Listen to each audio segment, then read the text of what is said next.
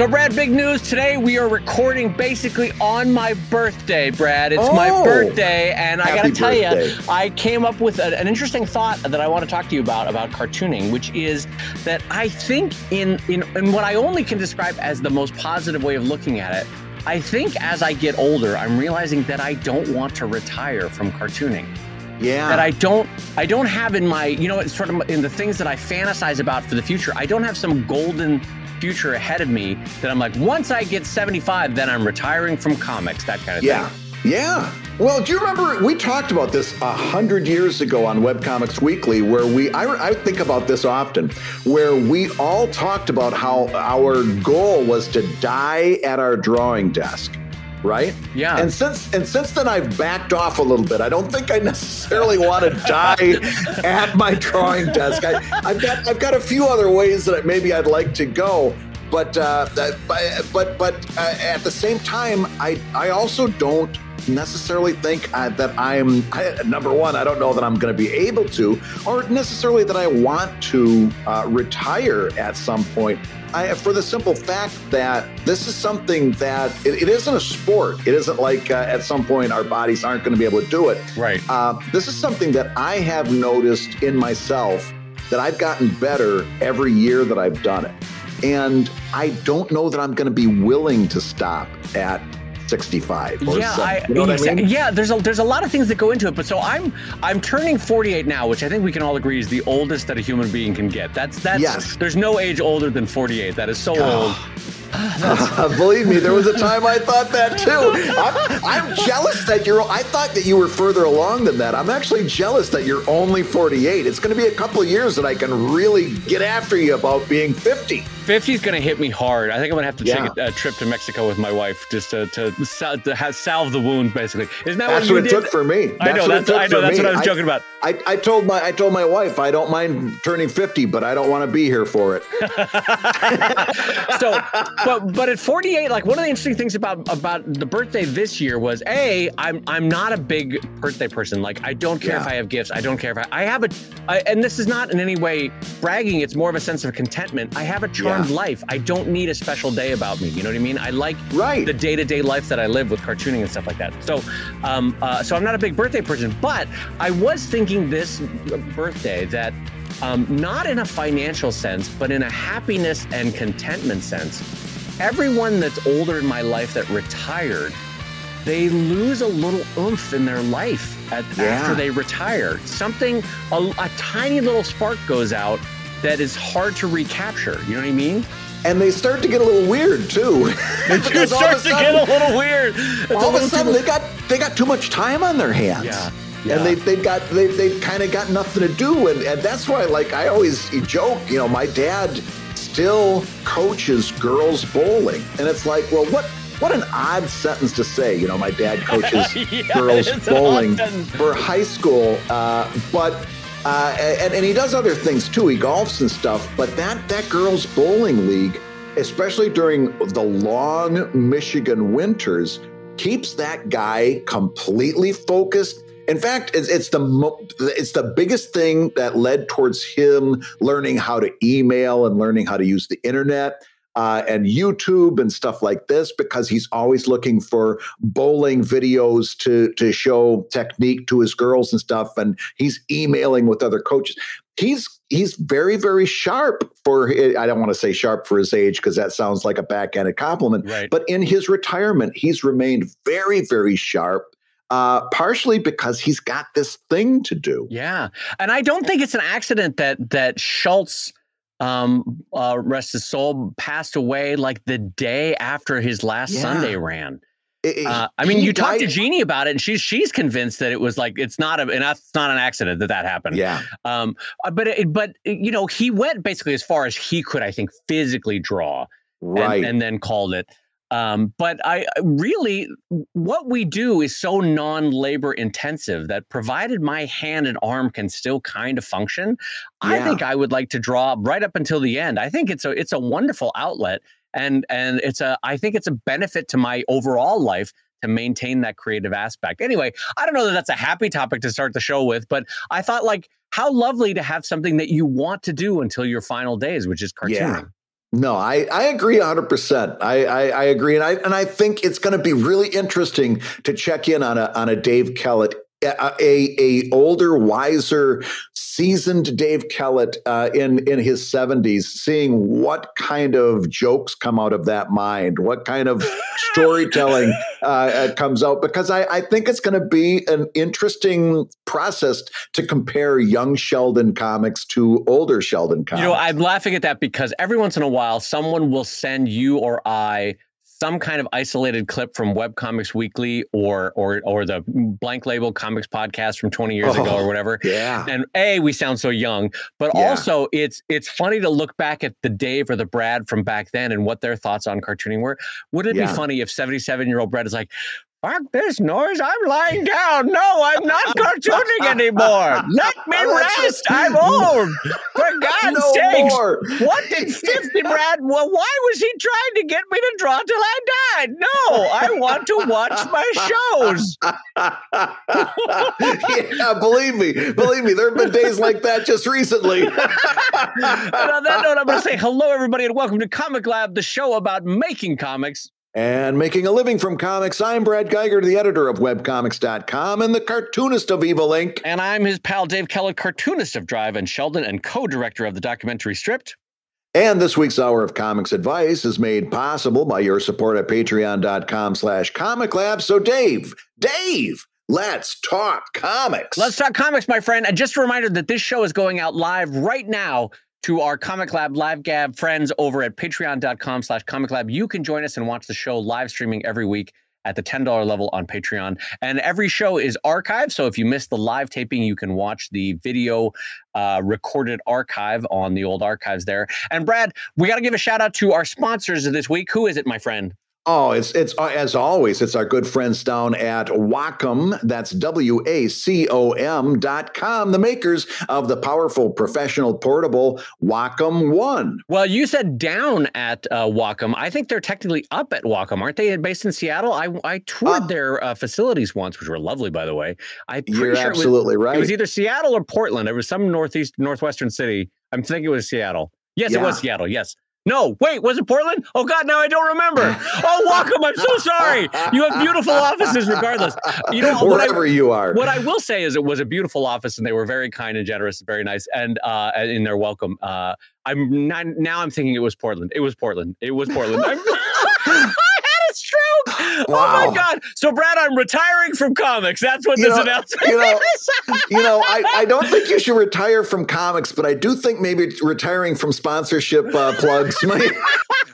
might be might be for the best. well, uh, let me give you let me give you an honest honest thing about Wacom because uh, yeah. uh, I was, as you remember, I was laid up a few weeks ago because I had uh, really really badly tweaked my ankle, and Wacom yeah. was there. The Wacom one was there to save the day for me, and Brad was uh, not too well over Christmas break, and the Wacom one was there for him. Yeah, the portability is key. I was so happy that I was because there was a couple days that I just couldn't make it into the studio, and I was so happy that I had this Wacom one sitting right here in the house that I could fire up when I was feeling uh, a little bit better to sit up and uh, which which sounds much worse than it was. but uh, I, was so happy that I had this here so I didn't fall behind, so I could still get a little bit of those creative uh, uh, thoughts down. Uh, I'm telling you, the Wacom one is a lifesaver uh, as your main unit or as a satellite unit. It, you just you need one in your life uh, if you're doing this uh, professionally or pro am it's it's the best gift you can give for yourself. And I got to tell you, uh, there is no better phrase than Brad describing something. If if Brad ever describes you as your uh, that you're his main unit, boy, that's yeah. a great that's a great thing. I wish I was Brad's main unit. That, that's uh, right. That was actually part of my wedding vows. so we give a shout out and a thank you to our friends Wacom at wacom.com, the makers of the Wacom One. And Bradley, we got kind of a big start for the show today because we're going to do predictions for 2022 uh, yeah. And Brad, jump us in. What is Brad Guigar's big predictions for 2022? So I've got a number of things that I'm looking to happen in 2022. And the first, by the way, the first prediction I've already shared with you, and and I've already blown it. So I'll get this one off uh, out of the way right off the bat. Uh, and it, with each week that goes by, I, I'm still baffled. I would have predicted that uh, that uh, Kickstarter would have backed off of its blockchain decision by now Uh, we talked about that Yep. last show. Yep, yep, yep. So I'll I'll just say right out in front, that's a prediction that I would have blown. Here's here's a here's another prediction that I do have. Uh, however, I do predict that in the first quarter of 2022, uh, Patreon is going to come out with a uh, Kickstarter clone and try to snap up some of that business. Really? You really think that they're going to do? I highly disagree with you on that, but I you are strongly doubling down on that thought, huh? If they don't, they're crazy. I mean, th- this is this is a this is the time to have that, and quite frankly, nobody's in a better position uh, to do it than Patreon. They've Well, already I- got the trust. They've already got the user base. They've got to understand that, and don't forget, Dave. They had that venture capital money that they, they that, that you're always kind of worried in the back of your head. I am worried that- about that. Yeah. They've got to come through with that. What a wonderful pivot to their brand. Let's face it, their their, their, their big attempt so far has been uh, merchandise. What, what do they call it? Some, something for merchandise, merch, uh, whatever. Merch, merch for members, I think they call it, or Merch something. for member, it, horrible. Yeah. Every time you do the math on it, you're like, "Oh my god, this Yeah. is the worst." You get Yeah. a nickel, your readers pay forty eight dollars, and Patreon yeah, gets uh, thirty two of it. Yeah, exactly. So their their big push has never never really taken, and for good reason. It, Yep. it isn't it isn't very good, and they've got to know this. If I sit here and know this, they got to know that. Uh, they've they've they. This is an opportunity. It's a golden opportunity. Right, It's a right. moment in time that Kickstarter, by the way, could could survive all of this and come out fine. But if if Patreon struck while the iron is hot, they could take such a uh, a chunk out of their user base and they could build this whole new thing and then all they've got to do is run it well and uh, and boom they've got their pivot and they they make that venture capital money happy Well, while I agree with you that I could see that that that has high potential payoff in terms of the venture capital pay, you know, the return on investment on that. The thing you said that at the end that was almost dismissive was, and if they run it well, yeah that's where I get nervous because uh, it's very hard to do what they do, i.e., run Patreon on a day-to-day basis. That's harder Yeah. than people think. There's a lot of moving parts to that in terms of regulatory, uh, uh, you know, compliance, in terms of technolog- technological uh, updates, in terms of uh, user base.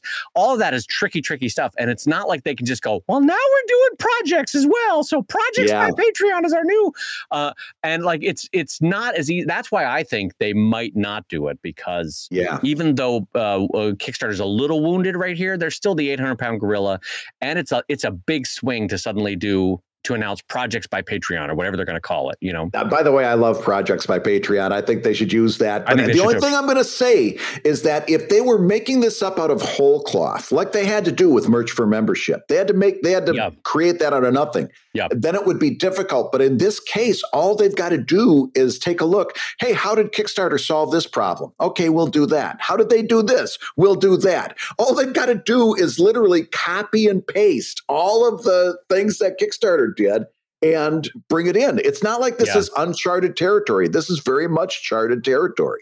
yeah. I, well, so listen, I think it's a smart it's a smart prediction because I do think like you that Patreon is constantly like, trying to look at how to expand their return on investment for their investors, and I am still nervous that those investors are at some point going to clamp down on Yeah. Patreon, and we're gonna Yeah. we're all going to pay the price for it. But um, I'm not sure that Patreon themselves is ready in the midst of the pandemic to make a big swing like this. I don't I don't know if they have enough people in the office where they can brainstorm. Like it's not something you launch over Zoom, you know what I mean? Right. I, I don't right. I don't know if that makes sense. Like it's it's trickier to do certain big swings when when everyone's out of the office. But um but I do think that's an interesting thought and it's something to keep our eye on for 2022 which is Kickstarter stumble and the possibility that someone else could either start to build up their own existing project uh, uh, platform like Indiegogo or that uh, Patreon uh, could could take a swing at it as well. Yeah. Uh, so number two prediction is I'm gonna I, right now. It seems like everywhere you look, it's cryptocurrency and NFTs, and yes. it's a big, big conversation. Yes. I'm gonna predict that uh, uh, that in 2022 you're gonna see cryptocurrencies recede a little bit. Uh, particularly NFTs, I think you're you're going to see the bubble burst on those. We've talked about NFTs. Uh, I'm not particularly uh, very bullish on them. I, I don't think there's a there there. Uh, mainly, and I've said this before, uh, there's no economic scarcity. It doesn't. It doesn't comply with the basic laws of supply and demand. Uh, you cannot convince me that somebody's willing to pay for a receipt of a JPEG. Oh wait, you're talking uh, NFTs, not crypto. I'm sorry. I, I, think that the two are the two are very much connected. Sure, I sure, think sure. NFTs were kind of built to get people to launch a cryptocurrency yes. account and yes. get used to using so cryptocurrency. Yeah. And by the way, it's very interesting because I've been talking about this with my kids. Uh, did you know there's one thing that almost always happens with these NFTs? Uh, they'll you'll get a headline that says this NFT sold for ten thousand dollars, and you see a piece of art that is absolutely horrible right? It's always crappy crappy art. And then you get your your nephew in my case uh, writing me and saying hey if that thing made $10,000 it's so bad could you imagine what you could do if you put an NFT up and I'm like, that's exactly what they want you to say. Yep. Right. That's yep. that's why it's always terrible art. That is that is yeah. making these big headlines. Yeah, yeah. I, I think this is my opinion. I think it's all manufactured. And I think the reason that they uh, it's always terrible art is to make people like you and me say, well, if that made ten thousand dollars, then mine is going to make twenty thousand dollars. Right, right, right. You know how you and I, uh, you know how you and I always talk about how there are less professional cartoonists uh, in the United States than there are professional NBA players. Yeah. There's actually a surprisingly small number of professional cartoonists in the US, right? right? What's interesting about NFTs is there's actually a surprisingly small number of owned NFTs right now in in uh, in existence. Uh, right. the, the number that I saw thrown around was something like 400,000. And but there's been 5.3 million units of PlayStation 5, which is something that is known to be scarce, quote unquote, right? Like right. It, has been hard to manufacture. So that's the niche product is 5.3 million of the PlayStation 5, and yet 400,000 NFTs. Were, so what I'm getting at is it's a lot of bluster of media bluster that I don't yeah. think is eh, has yet to have any impact because I think, like Brad, I think it's a lot largely a shell game, and we have yeah. largely been manufactured to believe that these are have value, that there that there's a market for them, that things are moving and shaking. When I think, frankly, it's a lot of shells being moved around of like, oh yeah, it's it's Bob paying a, a sock puppet account of Bob for his NFT of Bob's art that Bob then can sell to also another sock puppet of Bob's account. You know that I, right. I, don't know. It just feels very manufactured to me. I, yeah. That's my opinion on it. I I I I tend to agree with you. And uh, what my prediction is, I think you're going to see cryptocurrency recede a little bit. I don't think it's ever going to go away. I don't. I don't. No, wait, you're saying cryptocurrency again? I don't think cryptocurrency well, is going they're away. Both they're both connected, but I you're going to well, see NFT is much more dodgy than yeah.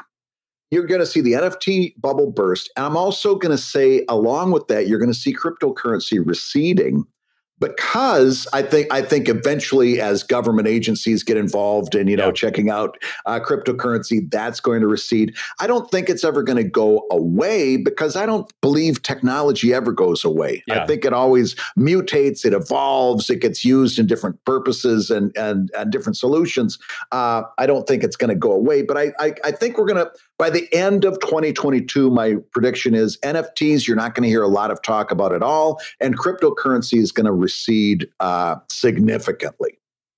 Yeah, I uh, well, the, my other thing with crypto is that people always, always, always underestimate the emotional and psychological importance of the Federal Deposit Insurance Corporation, the FDIC. Yeah. And there's a reason why after 1930, and again in in uh, what was it 19 when the run on the 90s, when my own bank, Washington Mutual, shit the bed, and I was like, oh, thank God for the FDIC. Yes. Like there's yes. there's gonna come a moment in crypto where people go, oh shit, I have hundred thousand dollars in crypto, and it's all in, in trouble. I wish I had something like the FDIC uh, and so anyway, well, yeah, it's already happened. guys talk about crypto is what well, this no. is.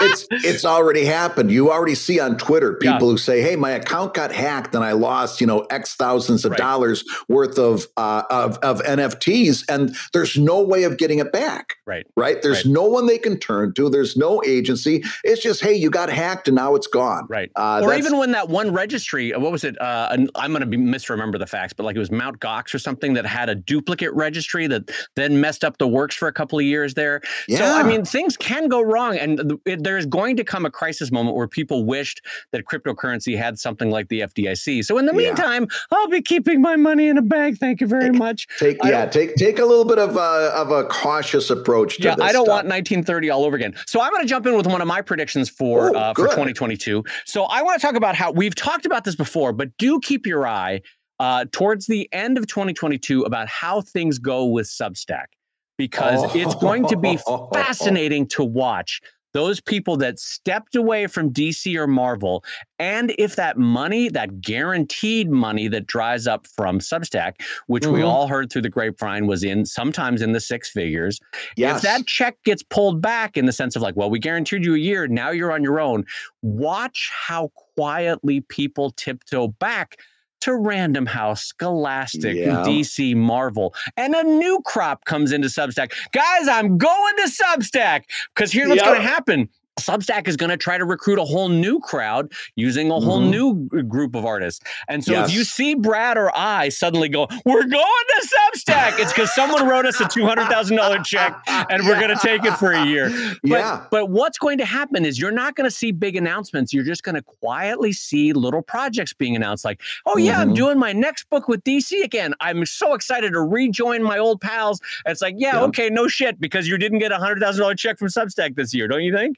Yeah, no, I. In fact, uh, that was my last prediction as oh, well. was it? Oh, I'm so segment. sorry. Yeah, I, t- I no, stepped no, on your no. toes. It, it it works out perfectly because what I was going to say under this was that remember we said when we talked about Substack that uh, you had to wait for 366 days, right? It, a year and a day, Mhm. and then you could judge it. Well, day 366 is coming up quick, and we're going to see exactly what you said. Whether this was a uh, a good experiment or a bad, these people Right. that took the advance are now going to have to deal with stuff that you and I, Dave, have been dealing with for several years now when we converted to a crowdfunding slash Patreon driven uh, business model, and that was churn.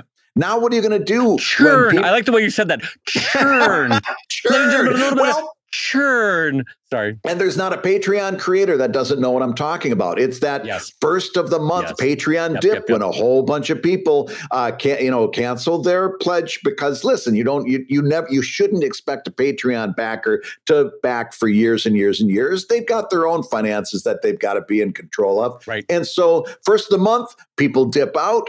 Then you got to kind of bring some more people in. You're Mhm. always dealing with that in and out of uh, of crowdfunding. Mhm. And uh, now these people who, let's face it, a lot of these people that we're talking about have never necessarily been in charge of their own business, right? They've always been working for publishers. Now they've got to they've got to start to solve these problems that you and I have been solving for years. How do I bring those people back in after they went out? How do I deal with the churn? What do I how do I position myself? There's a lot of questions they got to be asking themselves Mhm. that they've never asked themselves before. And as Brad and I always say, they being creative people, that's one of the best Yeah. muscles you can have to jump Yes. into business. But so there will be people that that figure it out quickly. They like they Yes. you throw them in the pool, they learn how to swim immediately. There's other people that go straight to the bottom. And so it's going to be interesting towards the end of this year to see who's like, well, I gave Substack a, a try, but it's back to DC for me, you know, that kind of thing. So it's, Yeah. I, I'm, I'm with Brad on this. I think that, uh, you're going to see that some people go, well, I'm not good at that. I don't know how to wear that hat. Right. Um, but you know what? Can I can I talk about that for a second, Brad? And and this Yeah. is this is jumping gears from uh from talking about predictions, but I'm I'm currently doing fulfillment for my Kickstarter, right? And I'm in the midst of and and last night I had I had um, some Willie Nelson playing, and I'm I'm fulfilling packages, right? And um, but and it occurred to me one of the things that I love, actively love about being a web cartoonist is that I basically get to live different lives. yeah. And I'll tell you what Yeah. I mean. In this moment where I'm doing a bunch of fulfillment, like I have to send out God knows how many packages. Um, I'm basically living the life of someone who owns a small e-commerce bill, uh, you know, a company. And look at me, and I'm shipping out all my soaps and candles or whatever it is. I Yeah. so what I'm getting at is I get to kind of walk different paths while being a cartoonist. You know what I mean? And Yeah. and and it's kind of like you and I were talking about board, a board game that I want to design uh, for Drive. That's living a different life for a brief window. Yep. And when you own and control your own business, you get to do stuff like that. And there's kind of a joy in being able to wear those different hats. So rather than look at it like a chore, it's kind of fun from time to time to be like, no, this is fun. I get to yeah. pretend that I'm a small business owner and I get to do all this fulfillment and that kind of stuff. It's yeah. neat. I don't know. It's neat. I, I kind of like Kickstarter fulfillment days because it's it's it's a very different type of brain matter. It's a very yeah. different type of day that yeah. I go through. Uh, I I, I kind of like the physicality of it. Yes, like, it is very like, physical. Yes. Yeah, I like the packaging. Like, like I mean, and for me, this is this is a tangent on a tangent. But uh, when I was working my way through college, uh, I was I would come home and I would work in my in the factory that my dad worked at. It was a tool and die shop in in Michigan. And what I would work is shipping and receiving, and I just spend all day putting uh, bush, uh, bushings and and little parts into boxes and shipping them all over. Yeah. Uh, and it was it was it was kind of meditative. It was oh, it was oh. meditative, meditative. it was meditative. I said it right. meditative? It can't be meditative. I was able to meditate. and, but but now when I do uh, uh, fulfillment days for like a Kickstarter or something, it's kind of like I, I, get back in touch with that, and, yeah, and I and yeah. I like I like planning out my box. I like making sure that it's yeah. uh, taped right, making sure that the seams, everything about it appeals to my obsessive nature. and, and I love doing it. And then and then, but if I did it you know, all the time, all every day, every day, every day, it would it would get uh, ridiculous. But I get a little bit of it, and then I go back to doing something else. You're right. Uh, this life that we lead lets us be different people for little yes. uh, spans of time on end, and it's and it's and if you learn to enjoy that, then you're getting the most out of it. Yes. Yeah, so with apologies for distracting the topic, I think there's a there is a joy to being able to wear different hats for yeah. little windows of time as a web cartoonist. So anyway, uh, back to predictions for 2022. I think we will see in in summer and in fall of 2022 a very hesitating, tentative reopening of comic cons in yeah. the US and Canada, is my opinion. But here is my bigger prediction for probably the next two years. You're going to see a lingering hesitancy for a noticeable percentage of the population to not go to and both that's both cartoonists and the crowd itself to not yeah. go to conventions. So yeah, I, I uh, even though I currently am signed up for San Diego Comic Con, I'm going to have a big hesitancy recommendation for comic conventions, not necessarily for disease, but because the money made from conventions I'm gonna I'm pretty strongly gonna say my prediction is it's not gonna be great for the next two years or so. Uh, I think you're right because of hesitancy uh, amongst the wider population. Brad, what are your thoughts on that? No, I, I agree hundred and ten percent on that, and and that's probably going to mean that a lot of us are going to be doing a lot more. Uh, uh, you know, projects to to make yes. up for that yes. kind of thing. And it's going to be very interesting to see how we pull. I, by the way, this is my last uh, quote unquote prediction, and it's not a prediction. I honestly don't know how we're going to come out on the other side of the paper shortages, the printing snarls, yeah. and the shipping. Uh, that's a big question mark for 2022, and it's going to become significant for people like you and me because as as as we stop doing things like comic conventions, you're going to be looking for a couple of other projects uh, to crowd fund and make yes. up for that revenue. And that means that we're going to be uh, very much affected by how all of those shortages shake out. And I don't think we're on the other side of it yet. No. And and that will tie in with another prediction of mine, which is the continued growth of the user base of Patreon. And I think, frankly, more artists are going to be jumping on Patreon. Yeah. Uh, and not in an exponential curve kind of way. I think in a steady, slow and steady, uh, you know, uh, graphing. Uh, but I think most more and more artists are going to realize that their traditional streams, like conventions or like printing or this or that, whatever their individual industries traditionally had, they're mm-hmm. going to say, no, you know what? Digital is digital distribution, digital uh, sharing of my art is the best way, and one of the best ways to supplement that right now is Patreon. So you're going to see that continue to grow at a slow and steady pace. Absolutely. So those are our predictions for 2022. Uh, will they come true? We, you're gonna have to you're gonna have to keep listening to this podcast because, uh, as we've already proven, uh, a lot of times, like my prediction on Kickstarter was wrong right out of the gate.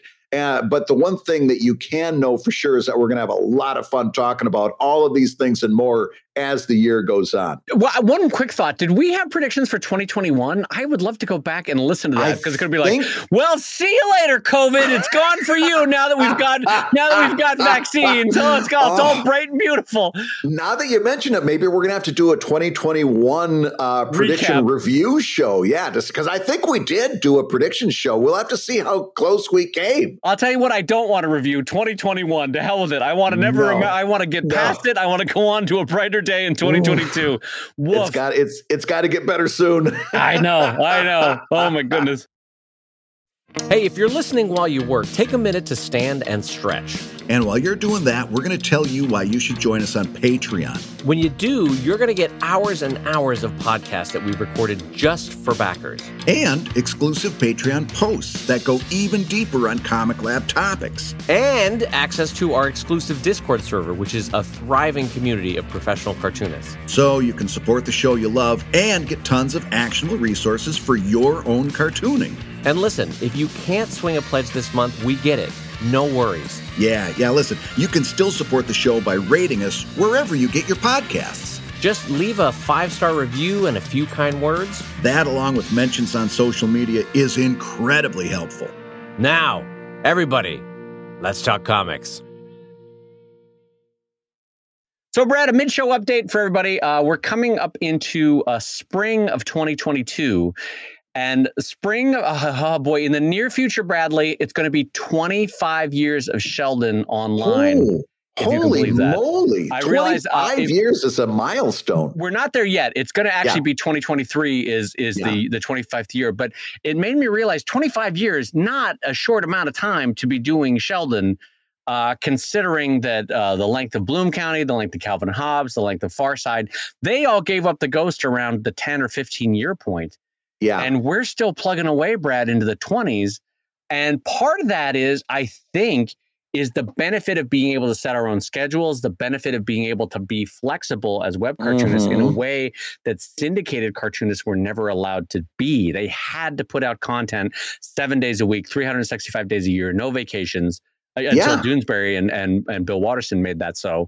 Um, and so I think that had a bigger potential for burnout than we can do. Oh yeah, because you could only be a Doonesbury or a Calvin and Hobbes uh, creator to take a vacation. All, all those people yeah. doing like Brian Basset or you know the the the, the uh, Marmaduke, right? Uh, they didn't they didn't take any vacations, and and and I don't know that that was the best way to get the best work out of out of people was was those situations. Uh, my question for you, David is do you ever think you're going to do one of those big anthology books? Like 25 is is one of those numbers that people tend to hit. Would there would you ever consider doing a retrospective and an anthology of 25 years of sheldon? Uh, I, the truth is, I don't know. In a, in an ideal world, I would love to do a best of book because yeah. I'm I'm at a, an interesting point career wise. Might as well talk about this for a second. Um, yeah. In this last Drive Kickstarter campaign, I basically sold out of my last Sheldon collection. So books one through 10, I most of the collections are gone. I have like yeah. 20 of book three, 30 of book four. What you know, that doesn't matter what the numbers are, but very few, very few numbers left of you know books that used to take up my storage space.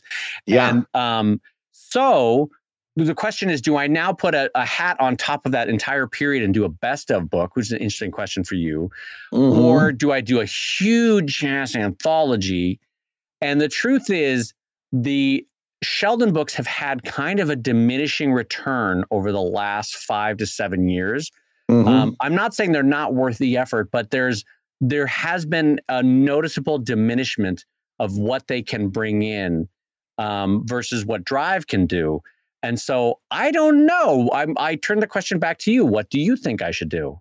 Ooh, I don't know. So I, it's it's interesting. Part of me loves that idea of those. Like we've seen people do it. Like Scott uh, Kurtz has done it. Uh, Danielle has done it, mm-hmm. where they do these big, heavy black and white books of here's you know 25 years here's 50 years of or 50 i don't think we've hit that yet but here's here's this big chunk of work right. and part of me likes that idea of having a book with everything just literally everything uh, it might be it might might not be full color for obvious reasons Uh, but you've got this this uh, this, this completionist part of me really loves the idea of having that. Uh, on the other hand, uh, you could you could make a more beautiful book. You could more, make a more interesting book if you took the best of route. You could right. go to a color printing. Then yeah. you could you and and also you know like for people like you and me, uh, it's it's it's like okay, we've done so many different things now. When you get when you take Sheldon and Drive and things like the anatomy books and all of those other things that you've done, how do you put that all in one book? How do you put Sheldon comics in the same book as a Drive book? Well, yeah, you, you don't. I don't. I don't know, think you do. Just, yeah. It, it, so, so you're never going to. My point, though, is so you're never going to really have a completionist book because there's no way of completely uh, capturing everything you've done. Brad, there's no book can contain Dave Kellett. Well, I can I contain multitudes, Brad. There's no, right. you can't you can't capture me in a book. Yes, no. yes on all counts. Yes on all counts. so if you're if you're gonna step away from the from that completionist idea, which might not be a good fit for people like you and me, yeah. then you go to the best of and you say, here, here's the best moments of uh, of the last 25 years. I hope you enjoy them. And I think there'd be some legs to that. Would okay, so yeah, that's an interesting question. Like, I don't know. Uh, there is perhaps a continuing long tail sales possibility for a best of book. People, in a way that I think is good, respond well to a best of book because they're like, okay, I'm only getting the gems. So why not buy this one? You know, that kind yeah. of thing. However, yeah it's tricky to introduce somebody to a comic with a best of book. You know what I mean? Like now, there's a lot of people that are like, I don't want to jump in on the best in book. I, I, yeah. I, you know, I don't know. It's um, like, would you label? Would you label it as a best of Sheldon or? Yeah, you would. would you would well, say 25 years of the best of Sheldon or? I, I okay, so for me, I would be 25 years of the best of Dave Kellett, and then you bring all of that stuff. Oh, you in. would say all of it? What you would say? Yeah. Oh, really? Yeah, huh. why not? Why not? Okay, so take a look. I, I, one of my one of my favorite books that I've got on my bookshelf at the studio is I've got a retrospective of the art of uh, Harvey Kurtzman. Yeah. Right now, you take a look at that guy. He kind of was, was the person that was the creative force behind Mad Magazine, but he also did a whole uh, a bunch of other stuff, and it's right. all uh, beautiful in its own right. Uh, I, I, but I, I, I like the fact that I see all of these different facets of Harvey Kurtzman in that book. I think it's a great book. Uh, I, why limit yourself? Why not have? Here are some of the best yeah. moments from Drive. Here are some of the best anatomy uh, cartoons that I did. I, you know, I, I would. I and but by the way, what an interesting book to page through because you've got yeah. uh, surely the maybe a, a big chunk of it, maybe the lion's share would be Sheldon comics uh, but there would be so many different ways that you could chop that up. It, it, it, also, the way you've done with your books, you could have a chapter of just the best pugs uh, comics, a chapter of the best coffee comics. True, you know, there's true. there's a lot of different ways that you could organize that. That yeah. would make it an interesting look at your career over the last 25 years. Uh, maybe. I I personally feel like I I don't get me wrong. I like me. I like my career. I think that that's an unsatisfying read of of like here's all here's everything Dave Kellett's done in 25 years. Like even I kind of don't give a shit about that book in, in the sense yeah. of like if I don't care, how can I expect other people to care? Um, I think I think there is an argument for a best of Sheldon book. I do agree mm-hmm. with you there. I don't think there's an argument for a best of Dave Kellett book. That's different. Because uh, no one no one cares about me per se. They either like Sheldon or they like Drive or they like the anatomy I books. Didn't, I didn't necessarily care a whole lot about Harvey Kurtzman until my in-laws got me that book. Okay. Well, I mean, I knew him. I knew him. I knew the word. I knew the man. I knew little bits about him, but yeah. I never really cared. Yeah, yeah. I will say this though, one because we kind of glossed over it. Both Brad and I very quickly got away from the all-inclusive anthology, and we didn't say it, but I, I think we should speak to this. My history of both people that I know and people that I've talked to that did one. There's not a single person that put out one of those anthologies that said, oh, it was worth all the effort, or or the, either monetarily or emotionally. Do you, Brad? Am, yeah. am I wrong there? Has oh, anyone that we know well, that has put together one of those anthologies? Do they say, "Yep, it was worth the time and the effort"? I'm so happy I did it. I've never heard Danielle talk about her anthology uh, specifically. I do know that as Scott Kurtz has been, you know, building these books, these right. anthologies. There, and he's spoken about this openly on on Twitter. Some of his humor did not age well.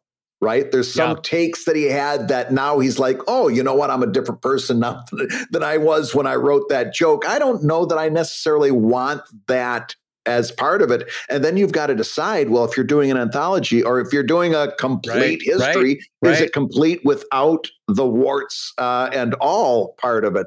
Uh, so that's been, I think, uh, without putting words in his mouth, a painful uh, process as well. Uh, no, to, to, to, to your point, Dave, uh, I, I don't know that I've ever heard uh, anyone necessarily say, "Boy, this was a great idea." well, and and also, uh, this is maybe more psychology than people want, but uh, I don't know that I want to. Wallow is not the right word, but I don't want to wallow in the past. I don't yeah. want to swim through 25 years of my work and have to have to get every file ready from 1999 or 2003. I don't give a shit about past Dave. I want to do the future stuff. You know what I mean? Yeah. And so yeah.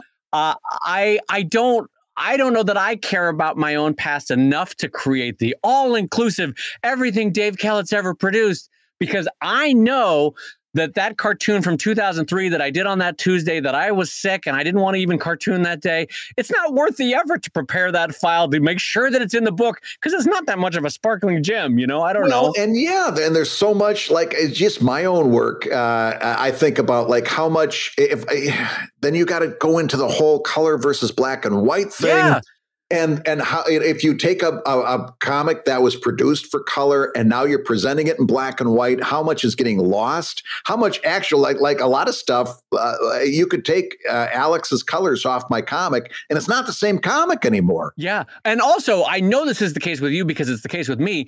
Beth will sometimes open up a 10 year old file that i did in uh, in 2012 right? And she'll be like what the hell did you do? What are these layers and why?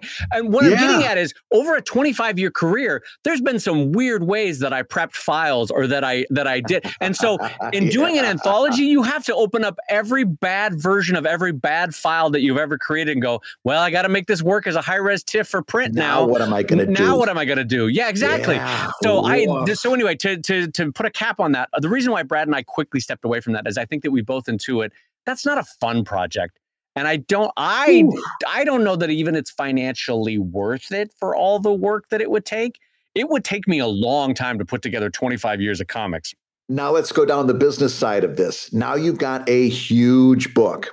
It's a huge ass book. Shipping, it costs Brad. a lot oh. to make. It costs a lot to ship. It's a chunk, right? It's it's going to be several pounds that you're shipping, mm-hmm, and mm-hmm. it's a book that, let's face it, not every one of your readers, followers, fans are going to want. Right. Like they right. might want the best of Drive, they might want the best of Sheldon. Do they want every Sheldon comic ever? That's a that's a that's a niche of your of a niche audience. Yeah, a yeah. niche of a niche. It's, it's, yeah, it's a percentage of people from even the people who are really big Dave Kellett fans. They've got to sit there and they're like, "Do am I so much of a Dave Kellett fan?" And I'm just going to make my numbers up here that I want to put a hundred dollars into a twenty pound book. Right. Right. right.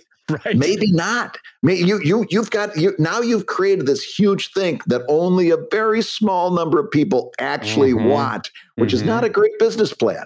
No, no, and uh, you you need a, a, a big big use a big starting user base to make that work.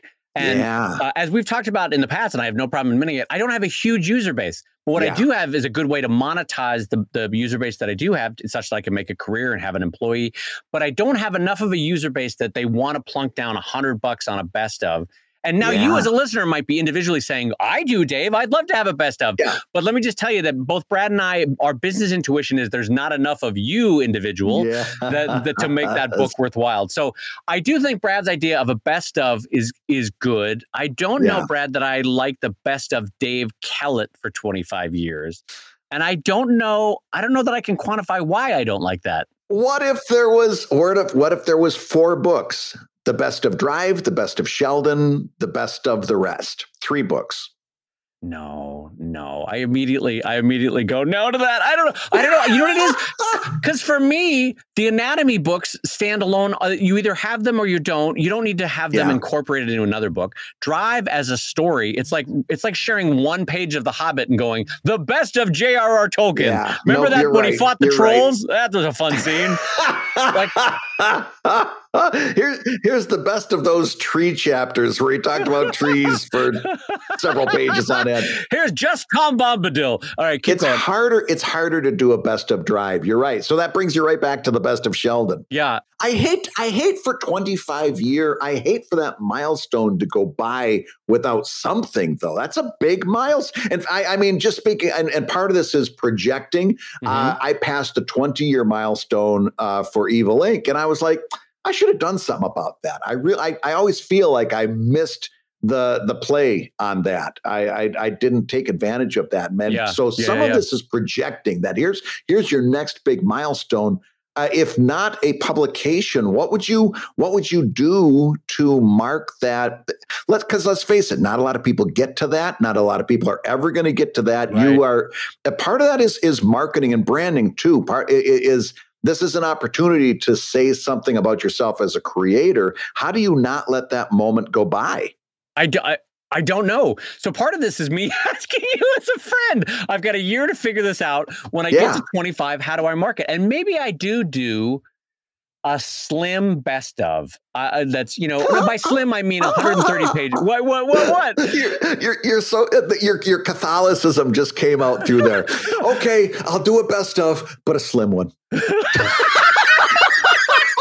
so you're so afraid. that was the that was the just the tip of publishing. I'll, I'll do a best of, Okay, best but a slim one because but- I but don't want you to think that a whole lot of my comics are the best. So maybe maybe a pamphlet, maybe maybe four. Maybe it's okay if I have four best. oh God, I'm laughing because you called me on the right one on that. Like, uh, Yeah. yes, I'll do a best of, but in discreet colors. It'll be Yes. it'll be wrapped in a brown bag. That's I don't want to be showy about it. Oh, your, your- your Catholicism just came shining through. oh God, that's funny. Yeah, I, I don't want to. I don't want to brag about me. Let's just, yeah, yeah. Oh, it was the, just the it was number so twenty five will be in like four point font. We'll have it very small.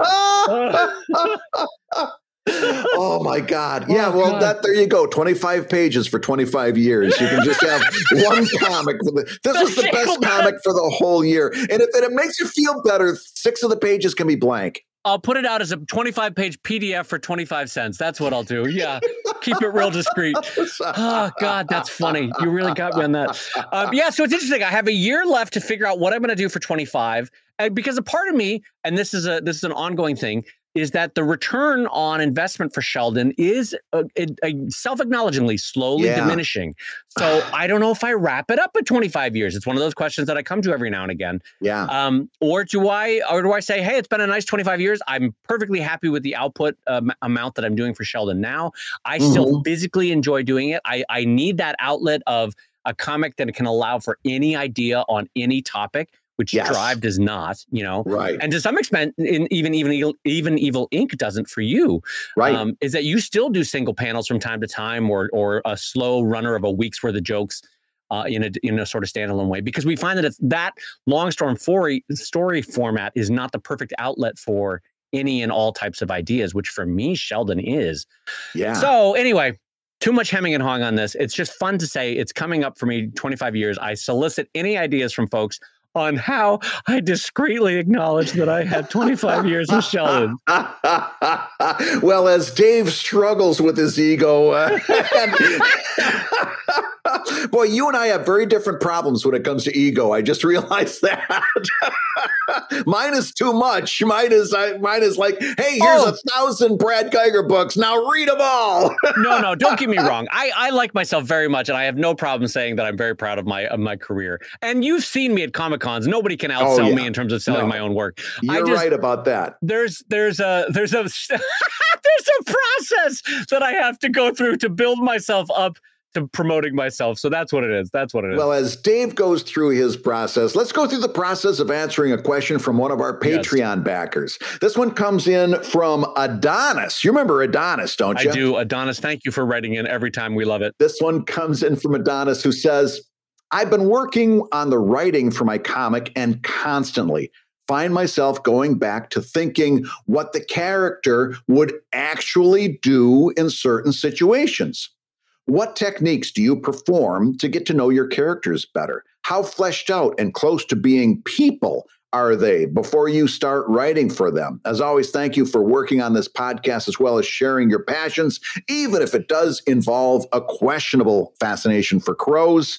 Thank you, Adonis, for that. So, so here's here's what Adonis is doing. He's writing this story, but then he gets hung up because it's like, would the character actually do this? Okay, so a couple of things to start off with. One, uh, as you're starting a story, I find it very helpful to create a character Bible. And for yeah. those not familiar with it, a character Bible can, can, by the way, it can be literally a half a page in a notebook. It doesn't need to be anything special. Just mm-hmm. like how, where were they born? What were the conditions of their childhood? What's their general outlook on life? If you had to summarize their psychology in four or five words, what would it be? Right? Just so yeah. you know their character, you can flip back to that page in the Bible every once in a while and remind yourself of of their worldview, their outlook, their their psychology, all that sort of stuff. That's stage one.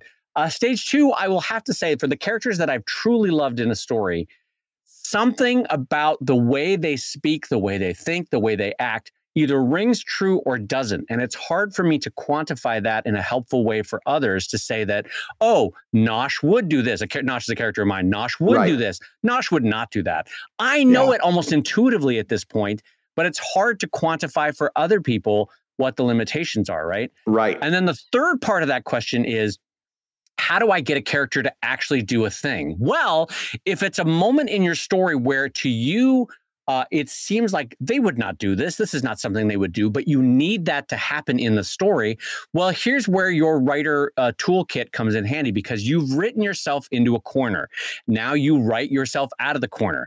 So mm-hmm. if I mm-hmm. need my character of Brad Guigar to jump out of a window, but I've written him as a logical, reasonable person who has good self preservation obviously he would not choose to jump out of a window that's not something brad Guigar would do but if i wrote it where uh, so now knowing that knowing that i need the story to have my character of brad Guigar jump out a window but but knowing that he is a character that would not do that thing now I've written myself into a corner. The way I write my way out of it is okay how do I change the situation such that the parameters of his decision make more sense within the realm of his psychology? So now, right. okay, now there's a fire behind Brad in the room. He's got to jump out that window, right? right? Or Brad's kids are in danger outside. He might break his ankle, but he's got to go save his kids. So he jumps out the window, right? You get where I'm going with this is that right. you make your character do the thing because external circumstances have gotten to a point where uh, within the the rationality of their being, they've made that decision work. Brad, what do you think about that?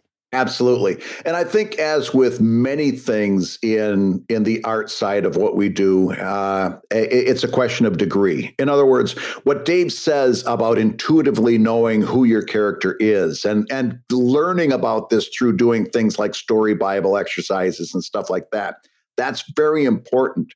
On the other hand, the other side of that is not to go so far where you are constantly uh, upsetting your creative process. And let me tell you what I mean by that. Uh, I, I don't ever get into a situation where I'm so worried about would this character actually do this that I prevent myself from writing the story I need to read uh, uh at the end of the day. You know, what story do I want to read at the end of the day?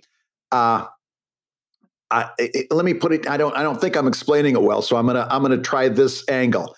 Great stories were never made by characters making good decisions. Oh, that's a good angle. That's a good angle. Yes. Sometimes your character uh, has to make bad decisions, and you've got to come up with good reasons for them to make bad decisions. And and you're sitting there saying, like, uh, there's two different ways I can read that sentence. Would my character actually do this? On one hand, what Dave just described is absolutely right.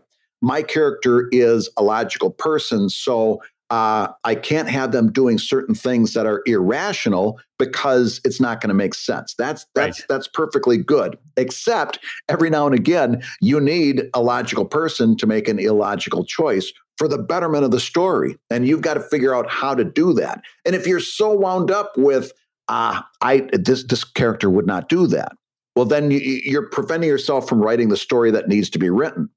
You've got to you've got to give your freedom to let your character make bad choices for good reasons. Right? You've got to come up with a reason right. for it to happen. Like Dave said, you light the room on fire or you you make something happen that it's it's necessary to jump through that window.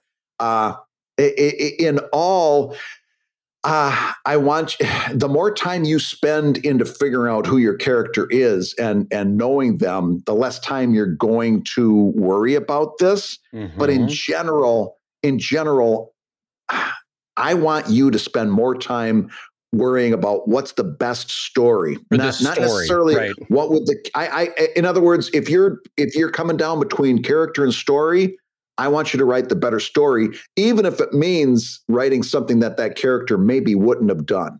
Right. Does right. that make sense? I want the story to be good. You're saying put primacy on the on moving the plot forward, making the story interesting, rather than like always being true to the character. Always right. Gotta, gotta make it because to Brad's point, if someone is always making a rational decision, is always doing the right thing, it's a pretty boring yeah. story usually. You know that kind of thing. And chances are, if you've got a protagonist, they're going to be that kind of person. Oh my god, the Midwest on you came out so much when you said protagonist. That no A has done as much work as protagonist there. If you get a protagonist, he's going to have a sausage and he's going to say, Hey, where's my brats to go with my protagonist? Oh, my goodness. Uh, that was amazing. You were speaking so Philadelphia for a minute, and then all of a sudden, okay, so now you're going to want to send your protagonist. Oh, God, I don't know why that made me laugh so much. Okay. Uh, it's funny. My Midwest comes out just a word at a time these days. so let's look at this another way, too, is that if you have a cast of characters, now listen, if you have yeah. a, a single character and they're moving through a story arc, it gets a little trickier. But let's say you get to a plot point or a, a twist. Uh, and you need a certain series of events to happen, and you have six characters in the story. Another option you can do is that if you know that character A will not have a satisfying reaction to the situation, well, then bring in mm-hmm. character B and let them react to it. You know what I mean? Yeah. Run through the cast of characters in your mind and say, oh, no, no, no. B would have a much funnier, more interesting, or more, uh, you know, uh, dramatic uh, interplay with a series of events than A would. So I will use yeah. B.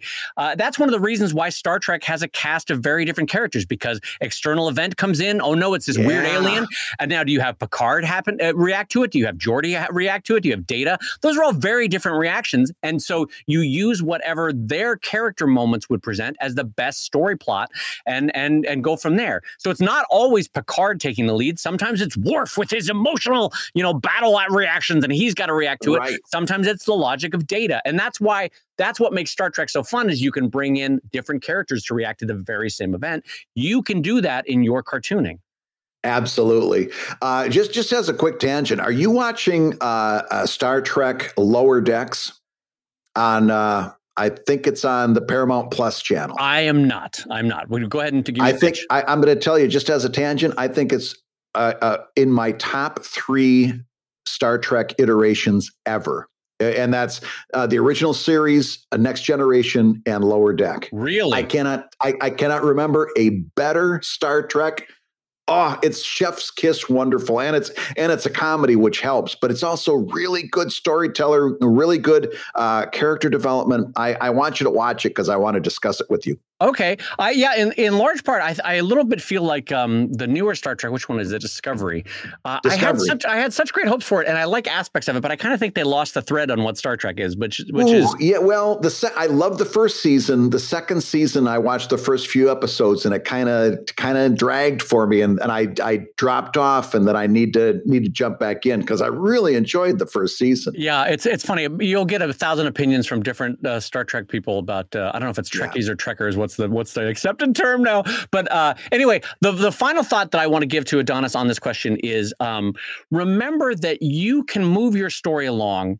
Uh, take a page out of Homer with the Odyssey, in that Odysseus might have reacted in a rational, normal way. He was just trying to get home, but Homer yeah. kept throwing shit at him, right? And so yeah. it's not like Odysseus chose bad islands to land on. They needed food or they needed water. So, you know, they land on this island, weird shit happens, but Odysseus is yeah. doing his best. He's reacting rationally or as much as he can react rationally, but the story moves along because Homer puts him in situations that he has to react like a dipshit sometimes, you know? Right. And so you can do that as a creator too, which is you can have a character who is acting rationally, acting normal, but you know, then the economy goes uh, to to hell, or his family dies, or or her job is lost, or whatever it is, and and as a result, they're making irrational decisions. To Brad's point, then the story is more interesting because suddenly, yeah, uh, it's someone at their breaking point. It's someone that's not making the best decisions. That's where stories get interesting. I'm gonna I'm gonna I'm gonna see if I can put a capper on this by really summing what my thoughts are. There's two mistakes that you could make as a writer. Okay. You could write a character that's that that isn't quite true to its character, or you could write a story that isn't a very interesting story. And I think the readers will forgive the first, but they'll never forgive the second. Oh, right? what do you mean? So, Elaborate on that so if you write if if you're so wound up with would this character actually do it that you're not writing a good story uh that then the, the your readers will not forgive that because the story's no yeah. good uh, but it, so in other words if you write a bland story that's absolutely note perfect true to the character it's still a bland story right you right. could you could make that character do something that's a little out of character and if you write a good story, your readers are going to forgive it. But if you're true to the character, absolutely perfectly true, and write a bland story, the readers are going to say that was a bland story. They're, no one's ever going to read a bland story and say, yeah, but the character was right on. The character never did anything that was out of character right. for that person. Right. You know what I mean? Yeah, yeah. So what I'm saying is is err on the side of writing a good story. Let, allow I, yeah. yourself, if you're going to make a mistake either way, make a mistake that makes the better story. Uh, agreed. I, I, think that's one of the strongest points that, that you've made. Yeah, I, I really do think err on the side of the story, and yeah. also establish a world where your characters, hopefully, being imperfect people, it's it's very possible that they could have made a mistake. They could have yeah. deviated from who they normally are. We all every once you know, a while you you find yourself in your own day going, "Well, that was a dumb thing to do. Why did I do that?" It's oh because we make mistakes. We make bad choices. Your characters do too. So it's okay if they deviate from who they quote unquote are. If yeah. you can ascribe it to a mistake or a blip in their uh, in their decision making, uh, that's also possible. But I think Brad's uh, the strongest point is is the one we should go out on, which is err on the side of the story rather than on the side of the character. Well, speaking of making mistakes and having errors in judgment, you've been listening to Comic Lab for another hour, and how you let it get this far, I have no idea. you're, going to have to look into your own decision making for that. But until then, I get to tell you that you've been listening to Comic Lab, the show about making comics and making a living from comics. Your hosts have been my friend Brad Guigar, who over the years has gotten better and better at these outros. Uh, what a transition that was! That was smooth as butter. I got to tell you, he is the editor of webcomics.com and the creator of Evil Inc. at evil-comic.com and my good friend, the older, wiser, and uh, uh, downright better in all ways, Aww. Dave Kellett, co director of the comics documentary Stripped, and the cartoonist of Sheldon at sheldoncomics.com and Drive at drivecomic.com. And just a reminder that our sponsor today are the good folks at Wacom at WACOM.com, makers of the Wacom One. And the Comic Lab theme song is used with permission from Andy Creighton at theworldrecord.net. And this episode was edited by our pal Matt Woodard of Woodsong Productions over at www.woodsong.media. If you love Comic Lab, you can rate and review the show on Apple Podcasts and look for the review function on Spotify, where we are uh, making great inroads uh, towards building our community. We're rocketing there. up the charts is the phrase that the kids use. Yes. And you may hear your review featured on a future episode. And Comic Lab is made possible by your support on patreon.com slash comic lab. So we'll go ahead and say that twice. Patreon.com slash comic lab.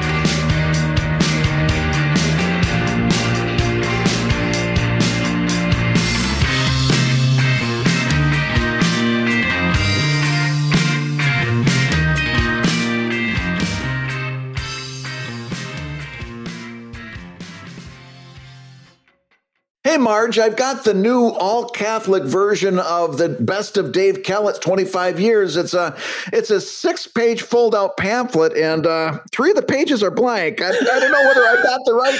Did I get the right book here? and the other one is just a discreet for- photo of him kind of smiling, kind of not smiling. He's yeah. not trying to make a show of himself. Yeah, he's, he's, he's, he's actually standing behind a plant. It was run off the church mimeograph machine. I, I, haven't seen a mimeograph in, in 25 years either. That's just, this is amazing. I can still smell that mimeograph smell. There is one comic presented, but underneath it, there's a bit of a inscription text that says, maybe you'll like it, maybe you won't. No big deal if you don't. You don't have to like it. It's fine if you don't. I, it's fine. You know, I I always like these director's cut books where they have the cartoonist having commentary, but Dave's commentary is always the same underneath every comic. Sorry. Huh, I did. I did what I could. I did what I could.